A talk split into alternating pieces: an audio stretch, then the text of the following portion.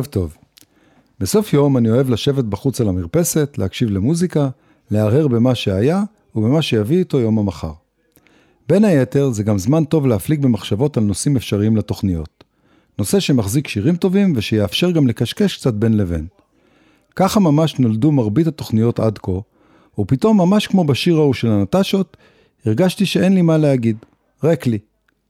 וכמו בכל פעם שאני מרגיש אבוד, אני חוזר הביתה, להתחלה, לבסיס האם. ופתאום הבנתי שזהו זה, מצאתי. בית, יופי של נושא. בקיצור, התוכנית הערב תוקדש לבית, הבית שלי, הבתים של כולנו, ויבואו לכאן הפלסטיקים של סוזן וגה, אריק איינשטיין, קרוסבי סטיל נשן דיאנג, יוני רכטר, הביטלס ועוד כל מיני. יאללה, מתחילים.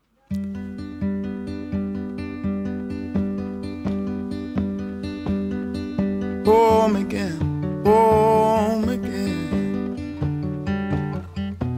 One day I know I feel home again.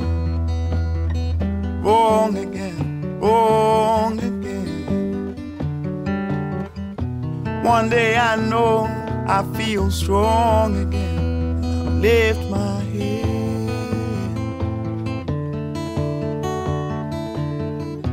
Many times I've been told all this talk will make. So I'll close my eyes, look behind, moving on, moving on. So I'll close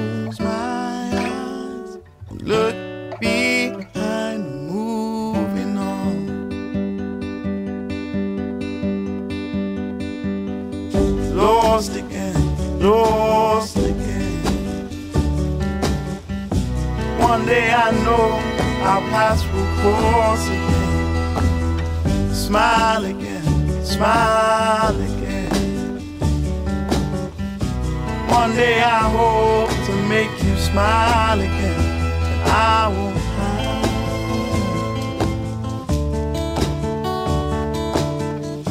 Many times I've been told, speaking mind, just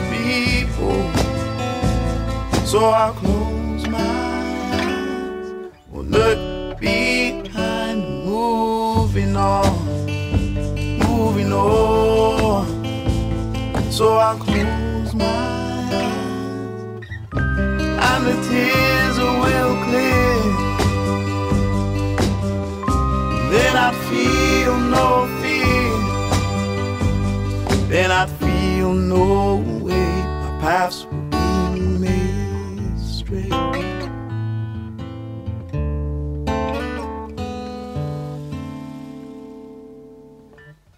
Home again, home again. One day I know I feel home again. Wrong again, wrong again. One day I know I feel strong again. I lift my head.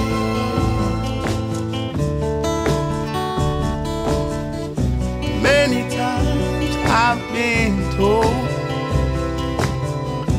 all this talk will make you old. So I'll close my eyes, look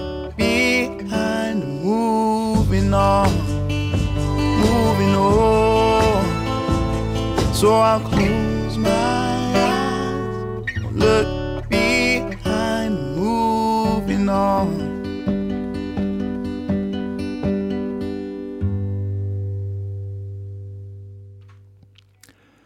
מה מרגישים שחושבים על בית?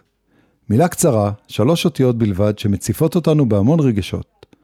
האסוציאציות והתחושות שבית מעורר בנו תלויה במידה רבה בזיכרונות שאנחנו סוחבים איתנו מהבית בו גדלנו, מהבית אותו הקמנו לעצמנו.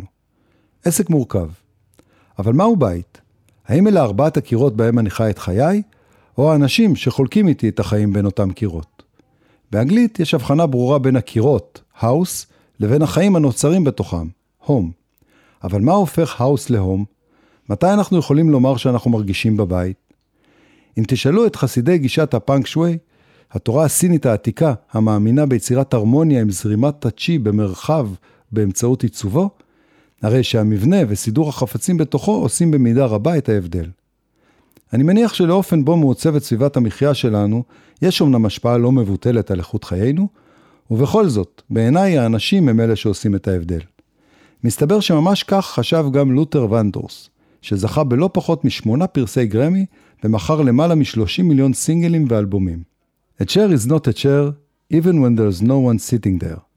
But a chair is not a house, and a house is not a home. When there's no one there to hold you tight, and no one there, you can kiss goodnight.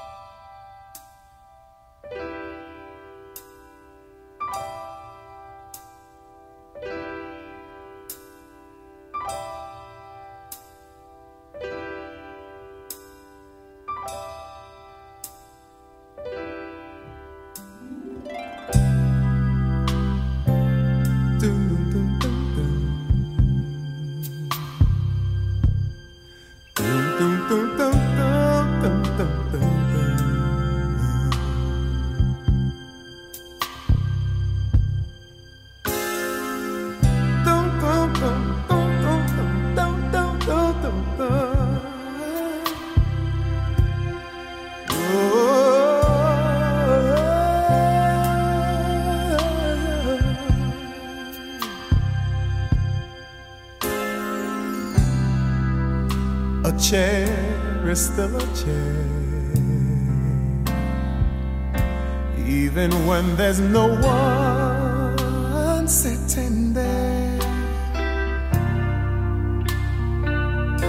But a chair is not a house, and a house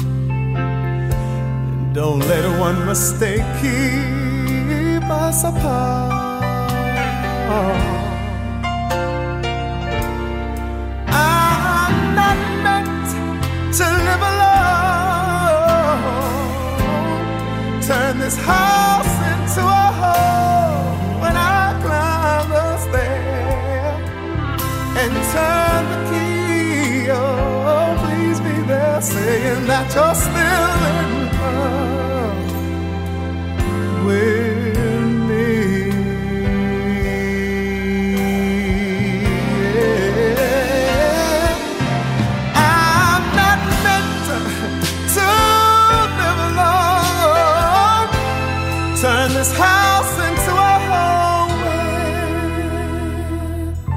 I climb the stairs and turn the key. Oh, please be there. Still in love.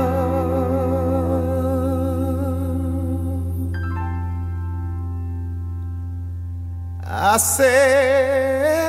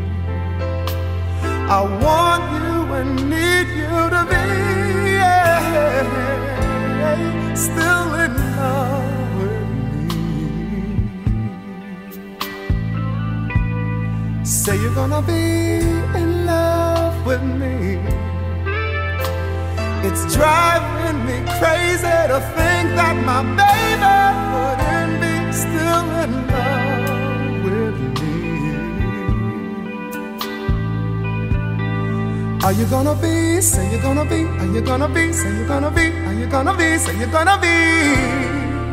Well, well, well, well. Still in love, so in love, still in love with me. Are you gonna be? Say that you're gonna be.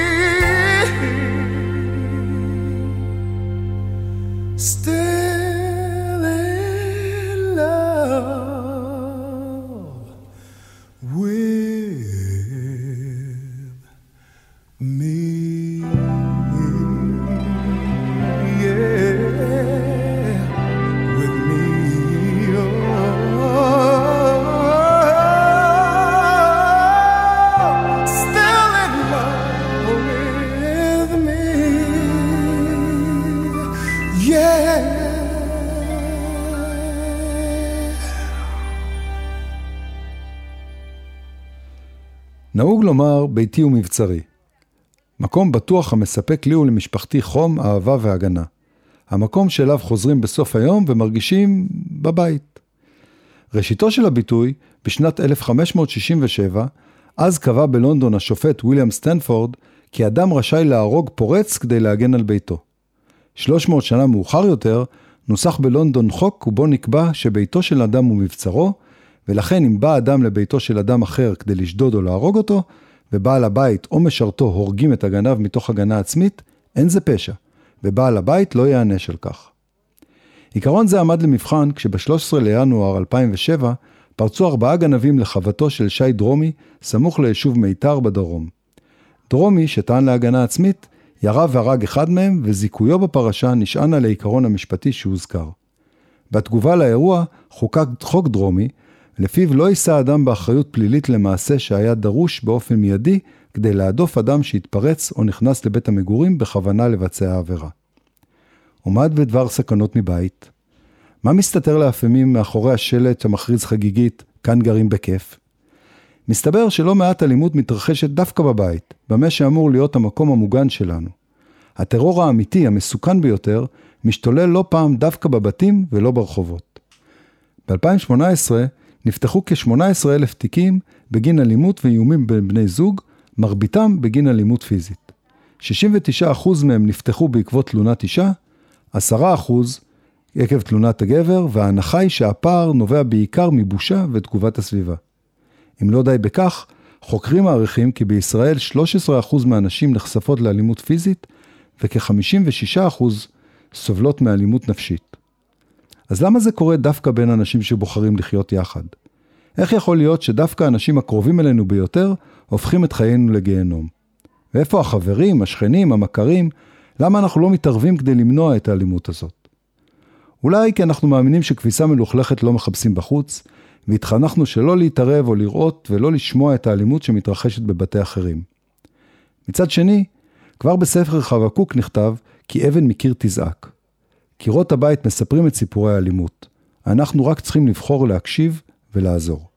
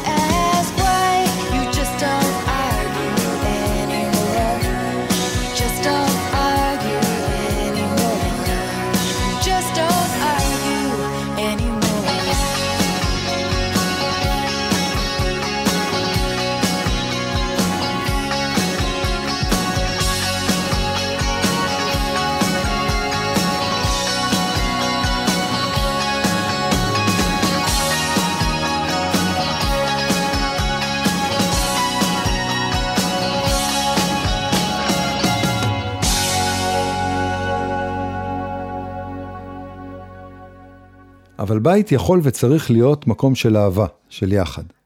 השיר הבא, המופיע ב Déjà Vu המופתי של קרוסבי סטילס נש יאנג, נכתב על בית אוהב שכזה. אותו חלקו גרם נש וג'וני מיטשל שדגמנו זוגיות באותה התקופה. נש, שכתב את השיר, פוגש במיטשל במקרה, במועדון בו היא מופיעה, מתרשם מאוד, מציג אותה בפני קהילת הפולק בלוס אנג'לס, ומשכנע חברת תקליטים לעבוד איתה על אלבום בכורה אקוסטי שרק מדגיש את איכויותיה כמוזיקאית. הקשר המקצועי הופך במהרה לרומנטי, והצמד פלוס שני החתולים של מיטשל חולקים בית בלוס אנג'לס לקראת סוף שנות ה-60. ועל הבית הזה ממש כותב נש שיר יפהפה שכולו אהבה יומיומית. I light the fire, you place the flower in the vase that you bought today. Staring at the fire for hours and hours, while I listen to you playing your love songs all night long for me, only for me.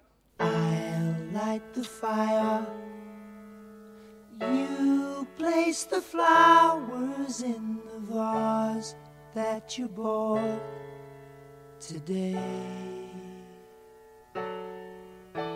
Staring at the fire for hours and hours while I listen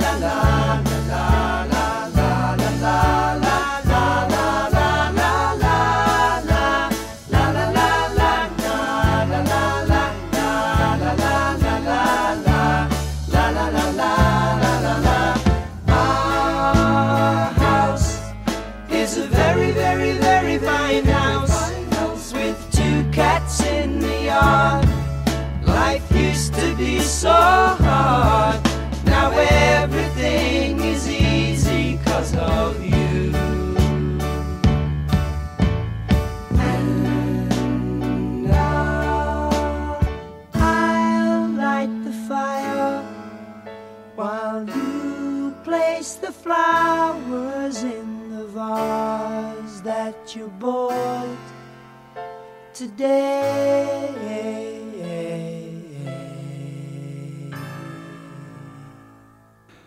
כמה יפה. ולפחות בעיניי, הגרסה העברית המקבילה ל-Our House הנפלא של נש, הוא "אני אוהב אותך היום" של אריק איינשטיין. גם כאן, ממש כמו ב-Our House, כותב איינשטיין על אהבה יומיומית, ביתית, פשוטה ונפלאה.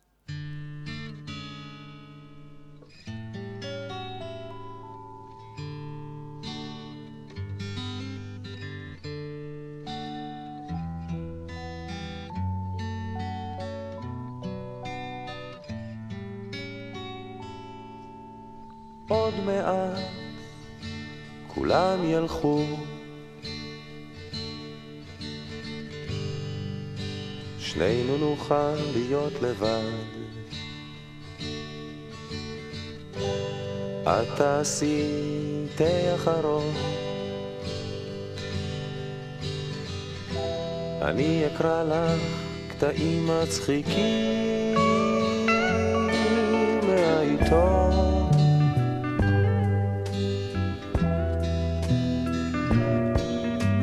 אחר כך נשמע תקליט של רנדי ניומן.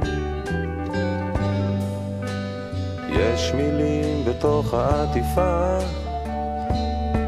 אני אוהב אותך היום, אני אוהב אותך.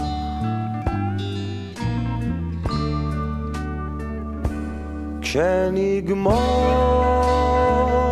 עם הסלון נתרחץ ונתבשר. אני אהיה מוכן הרבה לפנייך, אבל לא אכפת לי לחכות. תבואי כבר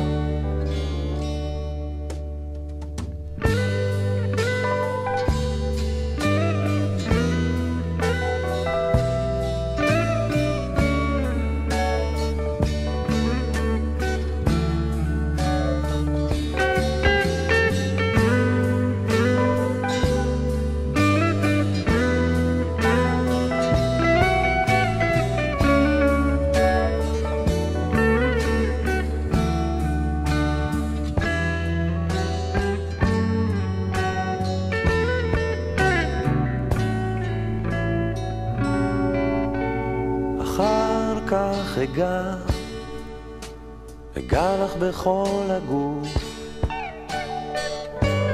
אל תגעי, תגעי חזרה. אל תגידי, טוב לי היום. אני אשמח עמוק בפנים, שמחה גדולה.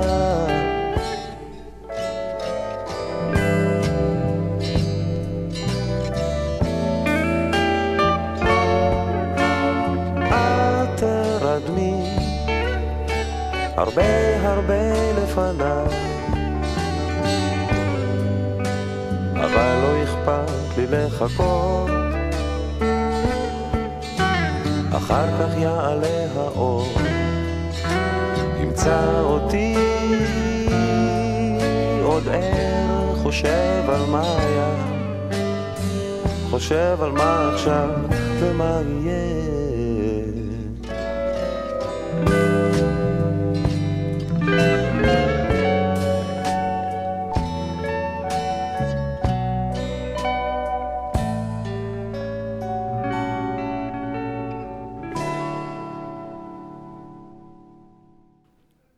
הבתים שלנו הם אחת הבמות המרכזיות עליהן אנחנו מעלים את המופע של חיינו. והבמה הזאת, הבית שלנו, משתנה עם הזמן, וגם אנחנו משתנים איתו. כשטל, הבכורה שלנו, השתחררה ויצאה לטיול הגדול, הבית פתאום הרגיש אחרת.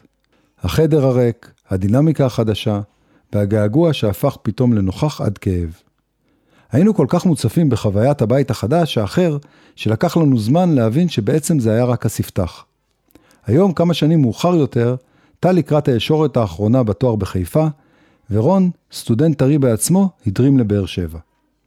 עזיבת הילדים מעוררת לא פעם את תסמונת הקן המתרוקן, תופעה פסיכולוגית המאופיינת בתחושות של דיכאון, עיבוד כיוון ומשבר זהות. עם זאת, ולמרות הדעה הרווחת, מסתבר שהתופעה זוכה להתבוננות מחודשת, לאחר שנמצא כי מרבית ההורים היום דווקא נהנים מהחירות המחודשת, מהאפשרות להקדיש יותר זמן לתחביבים, ומההזדמנות להתחבר מחדש עם בן או בת הזוג. עוד נמצא כי למרות החשש, הקשר בין ההורים והילדים דווקא משתפר עם עזיבת הילדים את הבית, יחד עם היעלמות החיכוכים הכרוכים בחיים היומיומיים יחד. ההסבר לשינוי אסור להיות קשור להתפתחות טכנולוגית המאפשרת את המשך הקשר, או אולי לעובדה הפשוטה שילדים רבים בשנות ה-20 המוקדמות לחייהם, מסיבות כלכליות ואחרות, לא באמת עוזבים את הבית.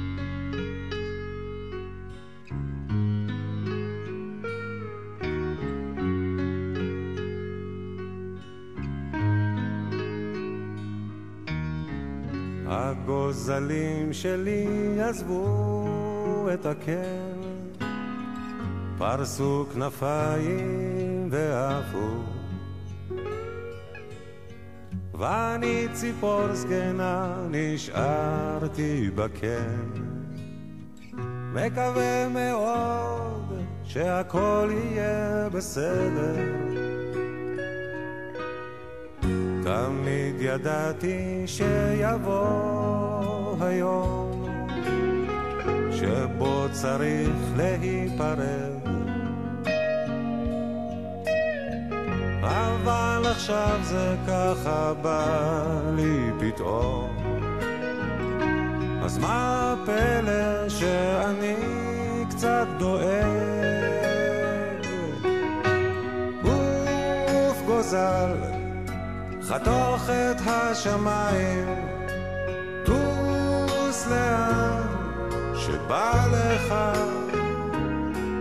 רק אל תשכח, יש נשר בשמיים, גור לך.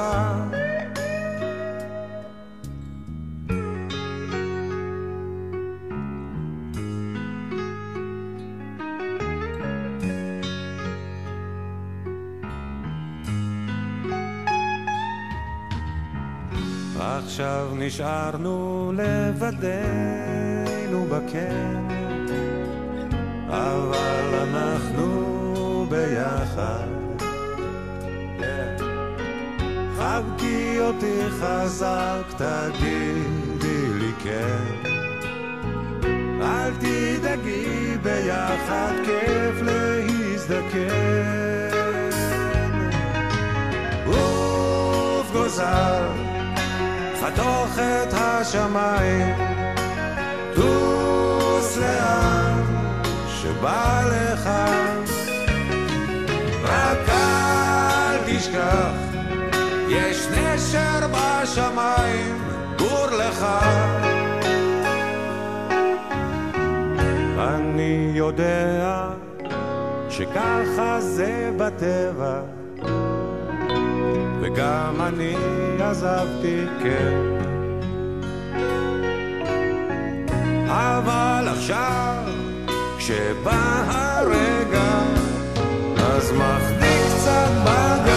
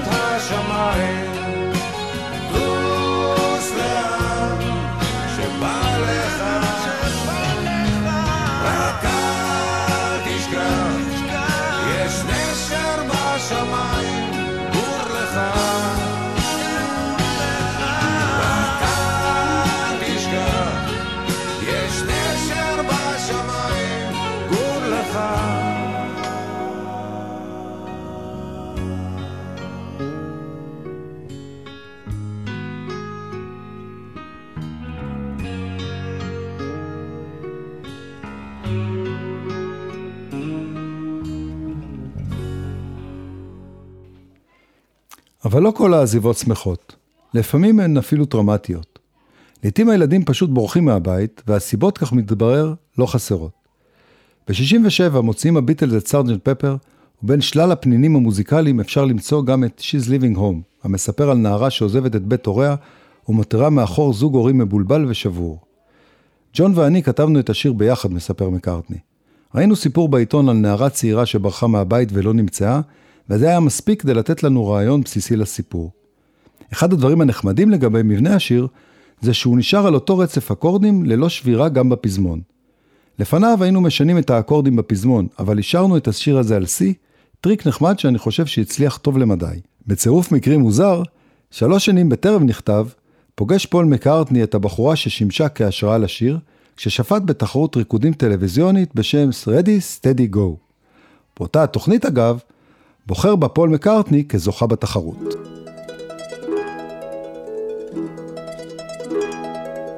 Wednesday morning at five o'clock as the day begins.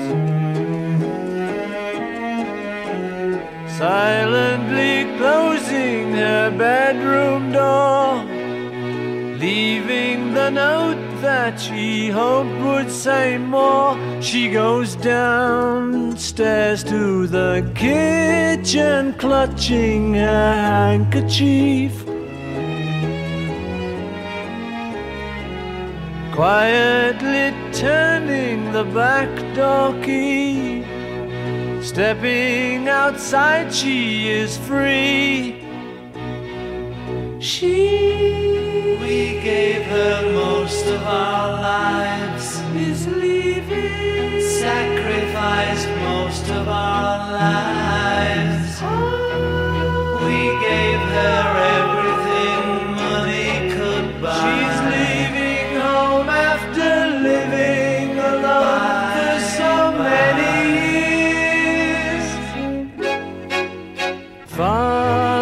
snores as his wife gets into a dressing gown. Picks up the letter that's lying there. Standing alone at the top of the stairs, she breaks down and cries to her husband, Daddy, our baby's gone. Why would she treat us so thoughtlessly? How could she do this to me? She, we never thought of ourselves. Never a thought for ourselves. We struggled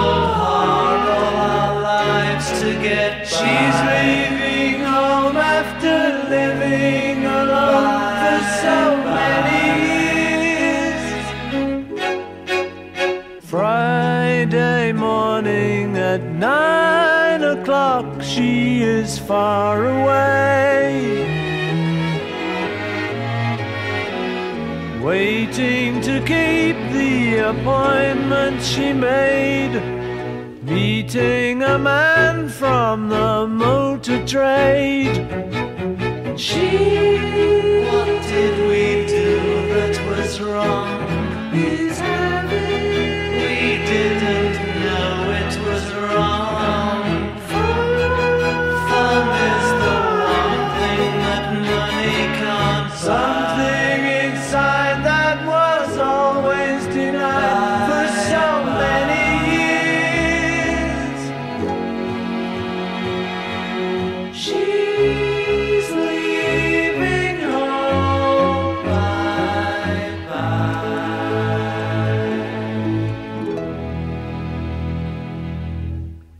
ומאחת שעוזבת את הבית, לאחרות שמנסים לאלס אותן להישאר בתוכו. אחת האמירות המקוממות ביותר הקשורות לבית, מגיעה מכיוונה של היהדות, המתעקשת לטעון שכבודה של האישה בבית פנימה.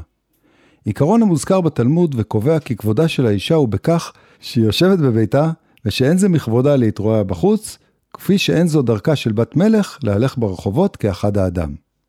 בפסוק המקורי, המופיע בספר תהילים, כתוב כל כבודה בת מלך פנימה ממשבצות זהב לבושה. סביר להניח שהכוונה בכלל היא לכבודה, למטען הנושאת איתה בת מלך בליל כלולותיה.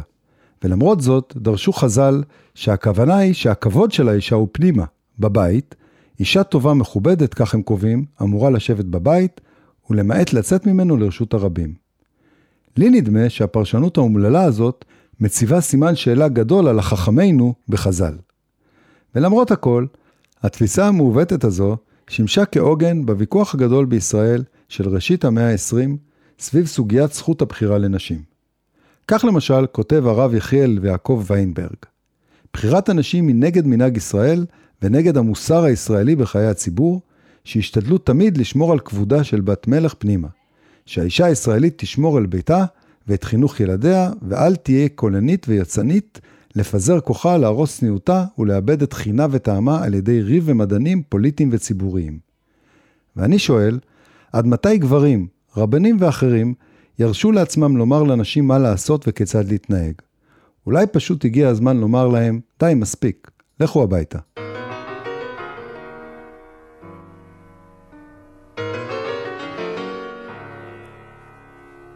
כן יש היום טייסות חלל ובכלל האישה היום עושה כמעט הכל. יפה יותר, תקיפה יותר, באמת.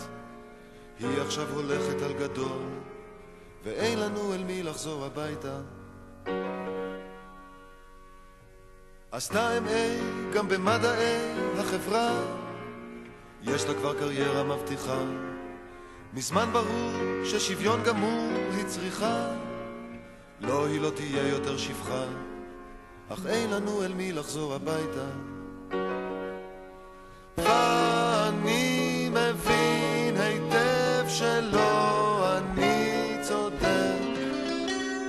סתם שמרן עקשן ומיושן אבל צועק. כבודה של האישה בבית פנימה. כבודה של האישה בבית פנימה פגשתי פעם בחורה אחת שסיפרה כל החברות שלי עובדות ורק אני לא עושה דבר וזה בגלל שאין לי כישורים וכישרונות ולבבי יצא מיד אליה. וזו גישה מטופשת ופסולה גישה שמקוממת גם אותי. אך אם רוצים לדייק בתיאור ההרגשה אודה שזו הייתה הרגשתי. ואני מבין היטב שלא אני צודק, סתם שמרן עקשן ומיושן, אבל צועק. כבודה של האישה בבית פנימה, כבודה של האישה בבית פנימה.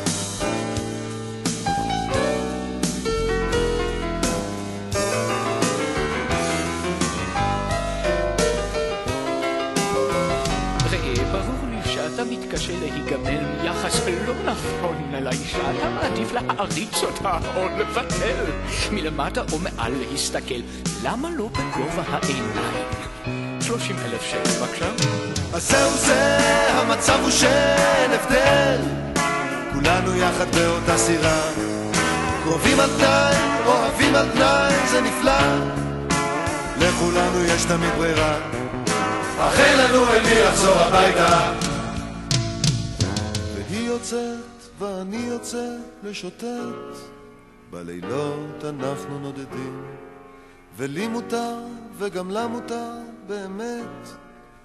כמה שאנחנו מתקדמים, אך אין לנו אל מי לחזור הביתה, כבר אין לנו אל מי לחזור הביתה, כי אין לנו אל מי לחזור הביתה, ואין לנו אל מי לחזור הביתה.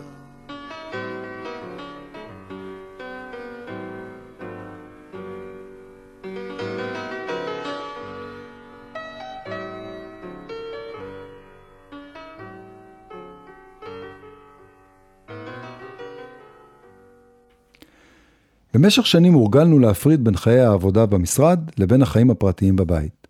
היינו קמים בבוקר, לובשים את מדי העבודה שלנו ויוצאים למשרד.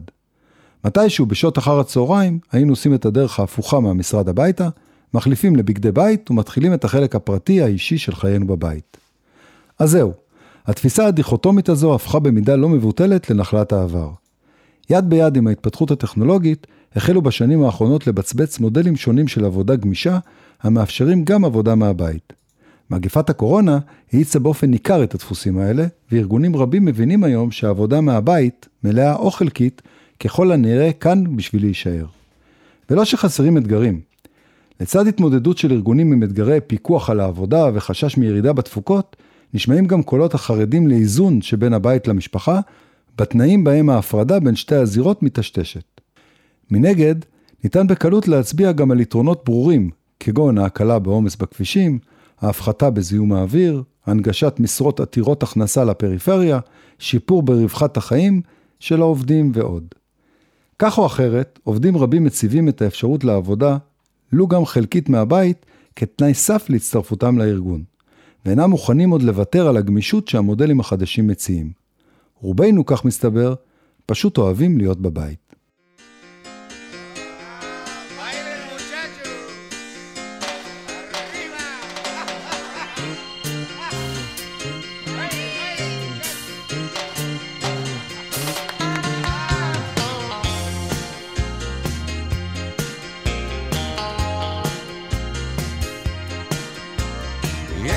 אנשים שמטפסים על הרים, יש אנשים שצונחים מגבהים, יש אנשים שרוכבים על סוסים, ויש כאלה שגומעים מרחקים, אבל אני אוהב להיות בבית, עם התה והלימון והספרים הישנים,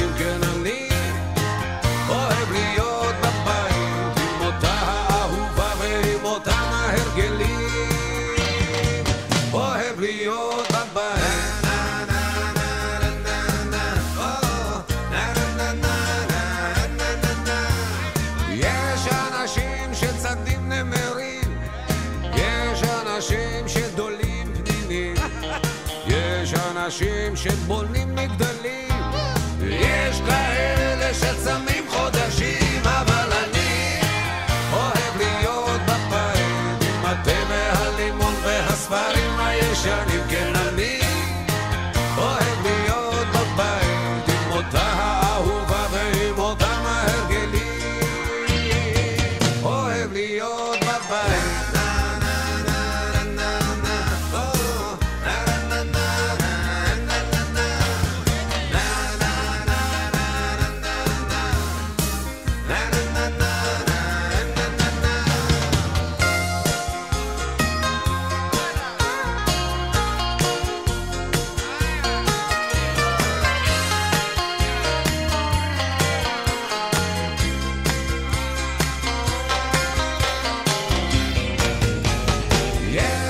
אנשים שתמיד מחפשים, יש אנשים שתמיד מגלים, יש אנשים שהולכים בגדול, לא מוותרים ורוצים את...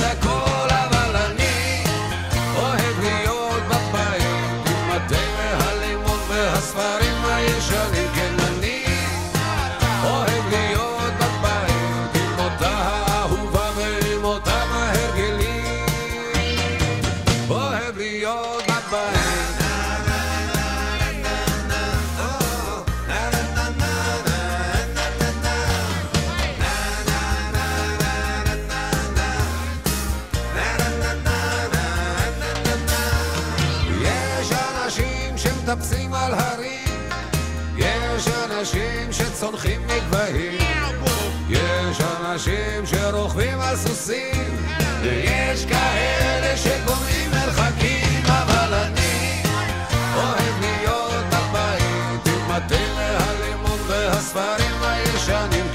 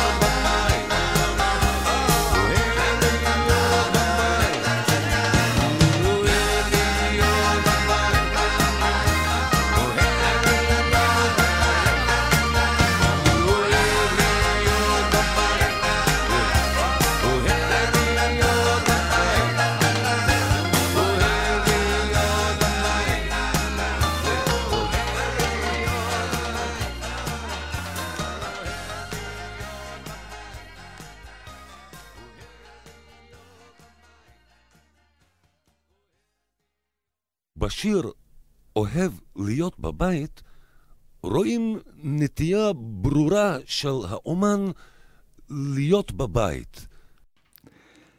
לא מזמן נזכרתי בקטע מהעונה הראשונה של סיינפלד, בה הוא מציג בדרכו המשעשעת את חוסר המנוחה שלנו בני האדם. את העובדה שתמיד אנחנו רוצים להיות במקום אחר. Do you know what this is all about? Do you know why we're here? To be out. This is out. And out is one of the single most enjoyable experiences of life. People, you know how people talk about we should go out? This is what they're talking about. This whole thing, we're all out now. No one is home. Not one person here is home. We're all out. There are people trying to find us. They don't know where we are. Did you read? I can't find him. Where did he go? He didn't tell me where he was going. He must have gone out. You want to go out. You get ready. You pick out the clothes, right? You take the shower, get all ready, get the cash, get your friends, the car, the spot, the reservation. So you stand around. What do you do? You go, we got to be getting back. Once you're out, you want to get back. You want to go to sleep, you want to get up, you want to go out again tomorrow, right? Wherever you are in life, it's my feeling you've got to go. תכלס צודק, כשאנחנו בבית אנחנו נורא רוצים לצאת, ומהרגע שאנחנו בחוץ אנחנו מרגישים שהגיע הזמן ומוכרחים לחזור הביתה. כאלה אנחנו, אף פעם לא שבעי רצון ממה שיש. איך כתבו הנטשות? עמוד על שלך, אל תוותר, תתעקש. קנה מה שאין, אל תקנה מה שיש. אז הנה, היינו שעה בחוץ, אבל אני לקראת הסוף ופשוט כבר אין לי זמן, אז יאללה, מספיק. בואו נלך הביתה.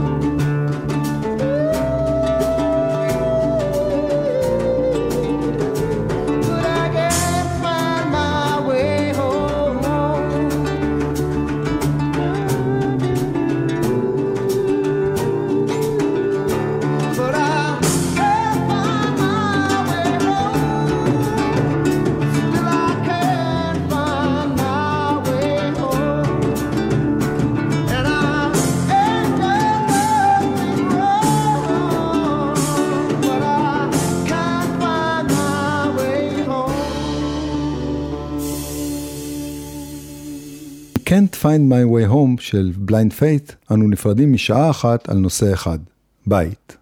בשבוע הבא יבוא לכאן שימי קדוש עם מלא פלסטיקים מגניבים כרגיל. פיתחו יומנים ונקבע לנו דייט לשבוע הבא, בדיוק באותו היום ובאותה השעה, חמישי בעשר. נתקהל כאן כל הקומץ, כאן ברדיו האינטימי שלנו, רדיו התחנה, לעוד שעה במנהרה.